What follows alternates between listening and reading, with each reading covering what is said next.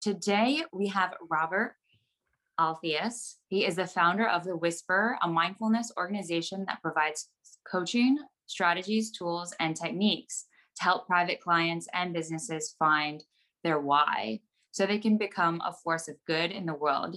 He was once an Ivy League educated Fortune 100 corporate executive and later a successful real estate and private equity entrepreneur.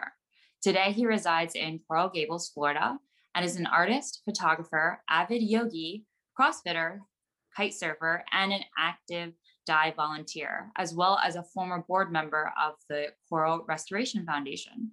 So that's a brief introduction. We're going to get more into Robert's background here on the podcast. So thank you everyone for joining us.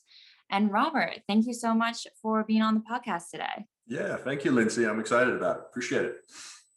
Yeah, definitely. So let's just dive right in. Uh, there's some impressive words in your bio uh, Ivy Leaguer, Fortune 100, entrepreneur.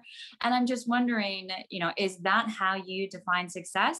Today, what do you think the purpose of money is? And we like to ask this question to all of the folks that we have on the podcast because it's it's a little bit different for everyone. Some people it means success, some people it's a function in society.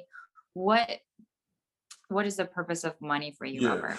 Well, there's there's a couple ways to look at it. I mean, first of all, money is energy, right? And there's nothing wrong with energy. Um, you know, it's it's how we use that energy uh, is is really the, the matter. So money is also a facilitator. You know, it can facilitate a beautiful life. It can give us the experiences that we want. It can give us access to things that we want to experience in our life. It can um, you know be directed in, in in areas that we think are worthwhile. It could be investment in businesses. Could be foundations. Could be um, you know good deeds.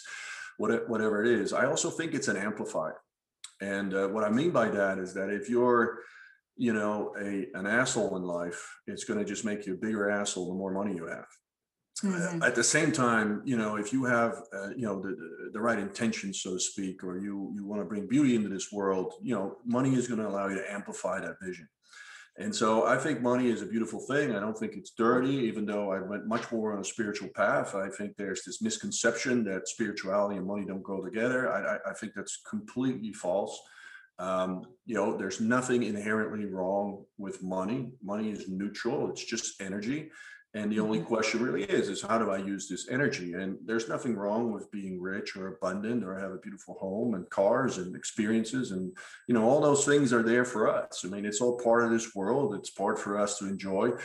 When we get caught up in money, when money starts owning us, is really when you start, uh, you should pause, right? And, uh, and, and that we see a little bit too much of in this world. So we glorify money probably a little bit uh, too much for the wrong reasons. Mm-hmm. Yeah, I, I think that's well said that money isn't evil inherently. It's just a matter of how you're taking that force of that energy and going right. mm-hmm. forward in the world. Yeah, absolutely. Okay, Silvio, did you want to ask the next question?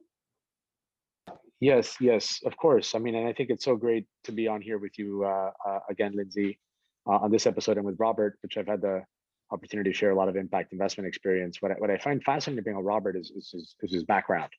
Hmm. Um, mm. You know, he has so much breadth of experience. He's been in VC, corporate infrastructure, energy, private equity, buyouts. He's been involved in Latin America, even though he doesn't speak Spanish. Um, and so, and I, so I, I, speak it. I speak it poorly. I'm really good at being yelled at in Spanish. You know. right. So I, I, I love that. I love that that spirit, you know, um, and that versatility uh, that Robert has had in like uh, rolling up his sleeves. Um, and I think that that there are a few people that are both entrepreneur and investor. Uh, Robert's one of those people. So Robert, could you share some wisdom on what you think the biggest challenge to being a social entrepreneur is, has been in your personal experience, and maybe the most important lesson that you've gotten through all these broad experiences? Yeah. Um, yeah, thank you for that question. Um, you know, when I started venturing into impact um, investments and, uh, and, and, and operations, I was really driven by this this desire to add a social and environmental focus, and so I really found myself in that that philosophy. I always felt that business could be a force of good, and that's what I talk about a lot these days. Um, and in my prior career, as, as, beautiful as some of the projects were, and, and some of the things I was involved in, I never really felt that what that that promise was fulfilled And so that's that's why I steered in this direction, and I found much more meaning in business. I found it, um, you know, much more interesting to see, you know, what we could do, but still run a profitable business because, you know, without profits, we don't have any sustainability or viability in the business itself. And I think that's where things sometimes get misaligned. I think there's um, people with beautiful visions that have a social or environmental agenda that they want to bring into this world, but then they forget forget to to make it a profitable business. They they forget that uh, to bring the value, the sort of value in the world that uh, will allow a, a, business to prosper. Um, and and then you know I do think there's also some people that believe that just don't believe that those two really can be uh, can be matched, right? And so I think some uh, entrepreneurs or would-be entrepreneurs are kind of resistant to make it a business. And I actually think cap, uh, you know, conscious capitalism is a beautiful thing. I think um, you know when we when we bring that into the world, business can be a force of good. And in fact, businesses have enormous amounts of influence around the world. Just look at the amount of um, uh, bad things that happen on the back of business. Uh, equally, we can do good things. And so business is a beautiful mechanism. We can touch a lot of lives. We can not just on the on the consumer base or in the customer base, but we have people that work in these organizations, and you know they can make a livelihood doing something that's of purpose, that makes them feel whole, that you know allows them to match their personal values with their careers. So I think there's a, enormous amount of opportunity, and I actually believe that it's the future of business. Um, I I don't think business as usual you know, we've seen the tobacco industry. I think you know the oil industry is the new uh, tobacco. Uh, you know, those those things I call those humanity minus businesses. I think those are going to be challenged in the future because you know clients and customers are going to ultimately vote with their uh, their purchases, and if you can bring you know something of a higher frequency into this world and match that with businesses and something of value, people are going to be um, drawn to that. And so I do think the what I call humanity plus business is something that supports humanity in a positive way is going to be the future. I think that's where all businesses are going to have to come. It's a big part of my consulting and coaching business that I'm, I'm rolling out because I think there's a lot of large organizations that inherently have this desire as well, or at least this realization. They might not go there for the most altruistic uh, purposes, but they know they have to go there. And the only way businesses go there is when you change leadership. Uh, and this is where leadership really comes in. Uh, you know, we need more visionaries in this world that can see the opportunity. I think there's been some beautiful announcements by Volkswagen and Audi that they're going all electric. And they're not doing that because you know they they they like electric motors so much. You just see that that's where the world is moving. That's where their client base is moving. That's where the regulations are moving. Uh, but these are large organizations, 250 billion dollars in, in revenues a year and they're moving this entire you know colossus this industrial giant is moving in that direction. I mean these these are the things that we need to applaud and that's that's visionary leadership in my my view. Yeah absolutely. I mean i think that robert you're talking about a, a global issue here with social capital and um, you know an entrepreneurship and being able to make conscious capital part of everyday life. I'm curious how have you seen this play out locally and have you seen uh, you know in miami or in coral gables people finding solutions to these issues? Absolutely and, and and local is obviously for us miami but you know even just in the us but yeah i absolutely see a trend in this direction. I think you know uh, and and silvio knows this from five years ago or today i mean how many more people are talking about this? How many more uh, groups do we have? How many more socializers do we have? How many more uh, entrepreneurs do we have that build a social or environmental consciousness into their offering? So I think we're seeing a lot of um, you know opportunity arise. I think there's a lot of people you know I don't want to say jump on this bandwagon, but uh, are moving in this direction, and it's in all sorts of industries, uh, which which is interesting as well. Uh, and I think Miami can play a very vital role in this because we're at ground zero of climate change, right? I mean, it's right at our doorsteps. So, you know, we, we only have to look at the ocean to be reminded, you know, why we need to do this. Uh, so it's, um, and, and this is a beautiful place that, you know, hopefully in 50 years is still a thriving place and not submerged like Atlantis. So, you know, that's, that's our job right now. Yeah, no, you're, you're absolutely right, Robert. And I think that it's, I, I really appreciate you bringing in the narrative of of Miami being at ground zero and all the challenges that we face. I mean, you know, we're, yeah. we're, we're, we're, all avid scuba divers and, and, and, you know, I think we also appreciate being above the water just as much as we appreciate being below the water, but at least I have the option um, uh, of doing so. Yeah, and I, I, and, and I wanted to add actually, I just thought about this. You know, Miami is for another reason so strategic and such an important place because we are also the capital of Latin America. So we don't only have influence on our local uh, ecosystem here, our, our, business ecosystem, but what happens in Miami influences Latin America in probably the most material way that we can't even imagine because either Latin American people that are uh, in control of assets that have uh, business acumen they either travel through here they have second houses they might even be based here. And so we have a, a disproportional influence on what happens in um, in latin america and so when we talk about these things when we make this part of of, of the Miami um, dialogue, then we're making it part of the Latin American dialogue. And so I, I think we should also not underestimate how crucial a role Miami plays in a much much larger scale than just local. No, you're you're absolutely on point on that, and and and I think that you know as the capital of the Americas, uh, Miami's well suited for it as well as to export, right? Incubate the best solutions that we can around here, or import solutions from Latin America that we can expand to the U.S. or vice versa from from the U.S. into Latin America. Um, so, yeah, and, and, and, the capital's here, right? I mean, mm-hmm. Latin, Latin American capital runs through Miami, period. Um, so, uh, you know, this is a crucial point. But capital is like fertilizer, and um, and and you know, we can access this capital and direct it in those directions. Then you know, that's the fertilizer that's going to make these types of ventures and, and businesses grow in Latin America as well. So I think it's, uh, it yeah, it's uh, Miami has you know just an amazing opportunity to really uh, put itself in the in the spotlight uh, of of this types of uh, thinking and, and initiatives. Mm, speaking of fertilizers and ventures, um, is there any particular advice that you would give to ecopreneurs or emerging managers or you know early investors that are starting off in venture capital? Yeah, my, my, my, my first advice well, if they, you know, you mean if they're starting ventures or they're they're they're going into venture capital? What, what's your uh, question?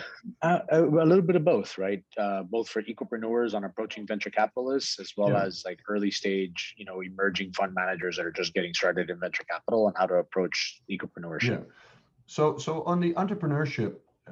You know, and this has been such a blessing that I had seven years of GE, you know, where you learn operating cadence and you learn a corporate speak and you learn organization. You learn also, you know, that you got to have your books in order and you got to be bankable. You know, you, are very familiar with that. And I, I don't necessarily like that term, but I think so many of these great small little ventures with great ideas and great initiatives and even sometimes good products and services, you know, they forget to put the infrastructure in place that makes them attractive to investment and um, and and so you know I, I, always tell people just just you know do this as professional as you can. Don't set it up for where you are today but set it up for where you know you're going to be next year when you need to raise that capital. Don't don't get to that point and then put all this in place. I mean start with that. Lay that lay that infrastructure you know right from the beginning. Think big. Uh, don't don't don't limit yourself. Um, and on the vc side um, i you know i'm a i'm a huge subscriber to you know the the, the VC world. Uh, I think when people have a passion for this, though, is know what you're getting into because I think a lot of people get into that business for the wrong reasons, and you know because it's uh, it's glamorous, and you know it's it's um, they they have these prospects of uh, that's where the highest pay is, but I actually believe that it takes a certain it takes a certain breed of person to thrive in that environment and if you're an entrepreneur, if you're a businessman, if you want to be on the front lines of building something, then VC might not be the place for you. Uh, you know, VC is a, is a is a different type of personality that thrives in that environment. Now, if you are interested in that and, and you're very analytical oriented and you enjoy um, you know that type of work, then by all means, you know, find a VC firm that has a mission that you subscribe to, because I I believe that's one of the most important things to have fulfillment in what you do, is that you can really look at the why of the company. Why does this VC firm exist, right? What what why did the founders um, set this up? Do I subscribe to that why? Is that something that that you know lights my fire? Because if that's the case, you know you're going to be incredibly successful but if you if you're not aligned you know you're going to have a lot of um, conflicts, internal conflicts, and it's just probably not going to be the, the place where you thrive. So I, would say be careful and selective where you put your energy. Uh, you only have uh, time is your most valuable commodity and put your time and energy in something that you really truly believe in the why. And I would even when you interview, ask the why. Ask ask to the founders, like why why are we here? What what are we what are we trying to accomplish? Mm-hmm. Yeah, I think I think that's great advice. Why are we here? Where are we going? Uh, for all ecopreneurs and entrepreneurs. Mm-hmm. I'm curious of when you got started, Robert, if there were either VCs or entrepreneurs that inspired you in your journey. Uh, yeah, I have several. Uh, you know, Richard Branson has always been one of my heroes for for a variety of reasons, and you know, um, you know, I, I just I just love how how you know he, he said this one thing that so resonated with me, and and, and it, was, it was in an interview with Desmond Tutu, and uh, and he asked him you know what what is the the, the secret to your success? And uh, he said my secret of success as an entrepreneur is because i have a very high tolerance for failure. And i think that's one of the truest things i've ever heard. It's um, you know it's it's it's not an easy road and sometimes it fails and you have to be uh, you have to have a little bit of thick skin. You know your first venture might not take off the way you hoped right? It's not we're not all going to be on the cover of forbes with a first venture. But you know, if you look at the most successful people in, in, in entrepreneurship, you know, you'll find often that it's their third, fourth, or fifth venture actually is the one that takes off. And so, you know, I think that's a beautiful, uh, you know, a beautiful uh, description of, of what you're getting into. And and you know, there is no failure, right? There's just lessons learned. Uh, there's a couple other ones. I mean, Elon Musk, I like him because he's got, I think, the biggest balls in the world, uh, which I really appreciate. I, I, don't necessarily appreciate with some of his abrasiveness. Um, that's just not my personal style, but I do think that he is bold, and um, and I think it's beautiful. Uh, he's he's very very committed to his vision. Uh, he has a very, very bold vision. I don't, again, I don't subscribe to all of it. I don't really see the need for us to colonize Mars if we can't even manage this planet um, half decent. So I think we should focus our efforts in technology and biggest brains on how we can make this a beautiful planet, uh, and instead of uh, you know wrecking it like we are today. Uh, but I do I do really appreciate his um, his big vision and, and and and just you know I mean the guy's got the biggest balls in the world, right?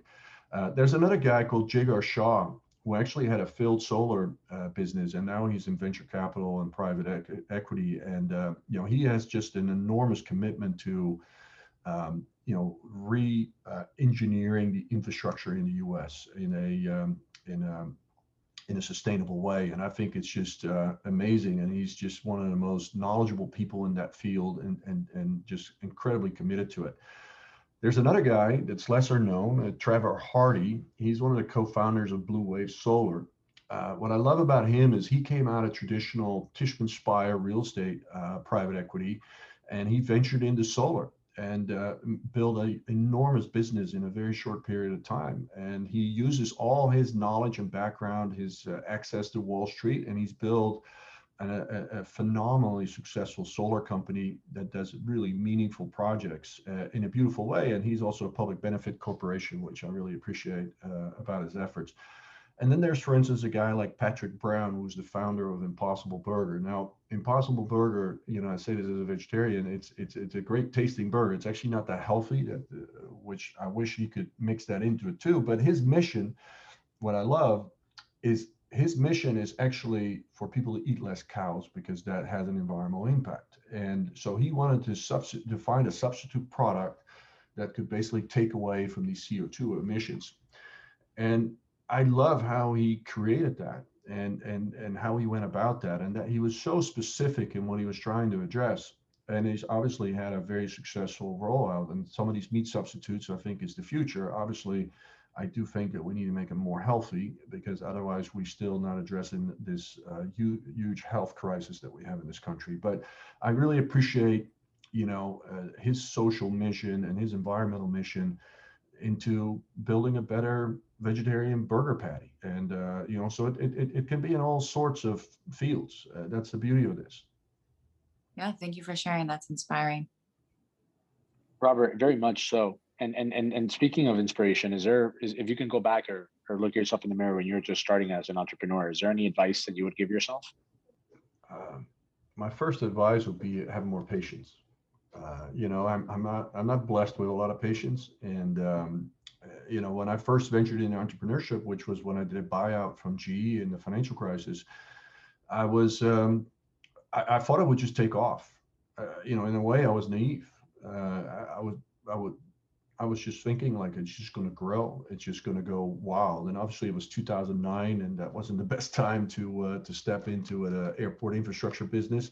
Uh, but you know, we did eventually find that growth. But I I was impatient, and I I will tell you that you know we landed this um, this this this amazing deal in December of 2009, which was in Bogota, Colombia, and it really turned around the fortunes of the company but just a couple of weeks before that, I mean, only two weeks before that, over over Thanksgiving holiday, I told my wife at the time, uh, you know, I think I might have to redo my uh, my resume because I, I am just not sure that this is going to work. We have a couple of small projects bubbling, but I'm not sure that that's going to turn the corner. And you know, if I would have done that, if I would have jumped off that track, I wouldn't have had all that success um, that I was that I enjoyed after that. And um, and I think that happens a lot. We we give up too quickly. We think that you know we we believe the stories in all the magazines a little bit too much. And I can tell you that for most entrepreneurs, it takes several years to shoot roots. It takes several years of going through trial and tribulations. Oftentimes, our first products and services don't work that well. I mean, Silvio, you're very familiar with this. You started Logos Capital, and you know it's it's not always this this hockey stick that just runs up. For most of us, you know, it takes some time to adjust, to kind of tweak, to find the products that work, and then tweak it a little bit more, and then eventually we find our way. So I think persistence and resilience and patience are just beautiful virtues, uh, you know, and, and some delay of gratification because it's always tempting to jump in a career where you get immediate paycheck and bonuses and all those things.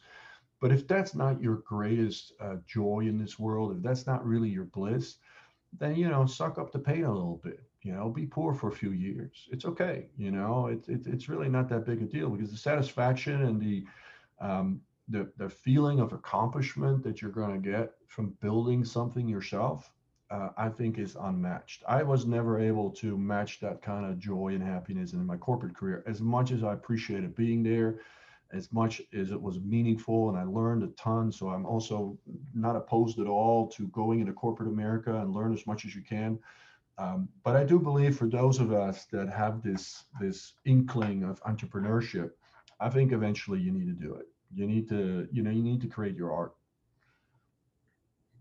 Wow. I mean, the, there's so much that I think people are going to gain from the podcast today, Robert. And I know that we're a little tight on time, but I just want to ask you. Um, I have read the reviews. I have not yet read your book, Never right. Enough Itis. Right. But mm-hmm. I hear, I see here on the reviews five stars, simply exceptional, page turner, mesmerizing.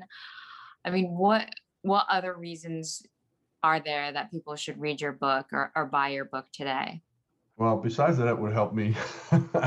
um, you know, I, I listen. I wrote that book with my heart, and I wrote it originally from pain. I was uh, I was in therapy. I was coming out of divorce, and then I had a natural disaster wipe out a business, and I found myself uh, on the edge of bankruptcy. And um, so I wrote about my journey. And you know, when my publisher saw the manuscript, they said, you know, can you make it even more personal? And I thought it already was, but I was really challenged to make it even more personal because they said that's that's what will resonate to people. And so the most meaningful way, I, I mean, I got a, a, text today from someone that read the book and they, they were telling me what it meant to them. And, you know, I, I always believe, you know, we, we life is perfect, right? We're always on the road. We need to be on. We get the lessons and we get the the, the, the challenges that we have, and and I had some pretty tough ones, but I look back at them with uh, with gratitude, and you know when you can share you know your wisdom so to speak and it helps someone else right? If you if someone else reads something in your book that's meaningful to them that gives them an insight that gives them perspective that gives them inspiration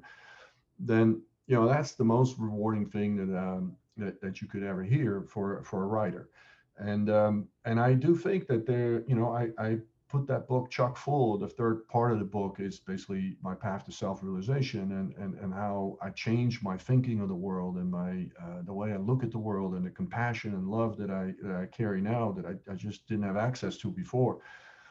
And so, you know, I I would say like see if it helps you you know it's just a story right it's just my life story everybody has their own life story but um but i tried to share as much as i could and be as uh forthright and open and uh, naked as I could because I think it helps people see that I'm not my LinkedIn profile. I'm not all those business school titles and the corporate career. And, you know, of course, when you look at those things, you see these guys made it.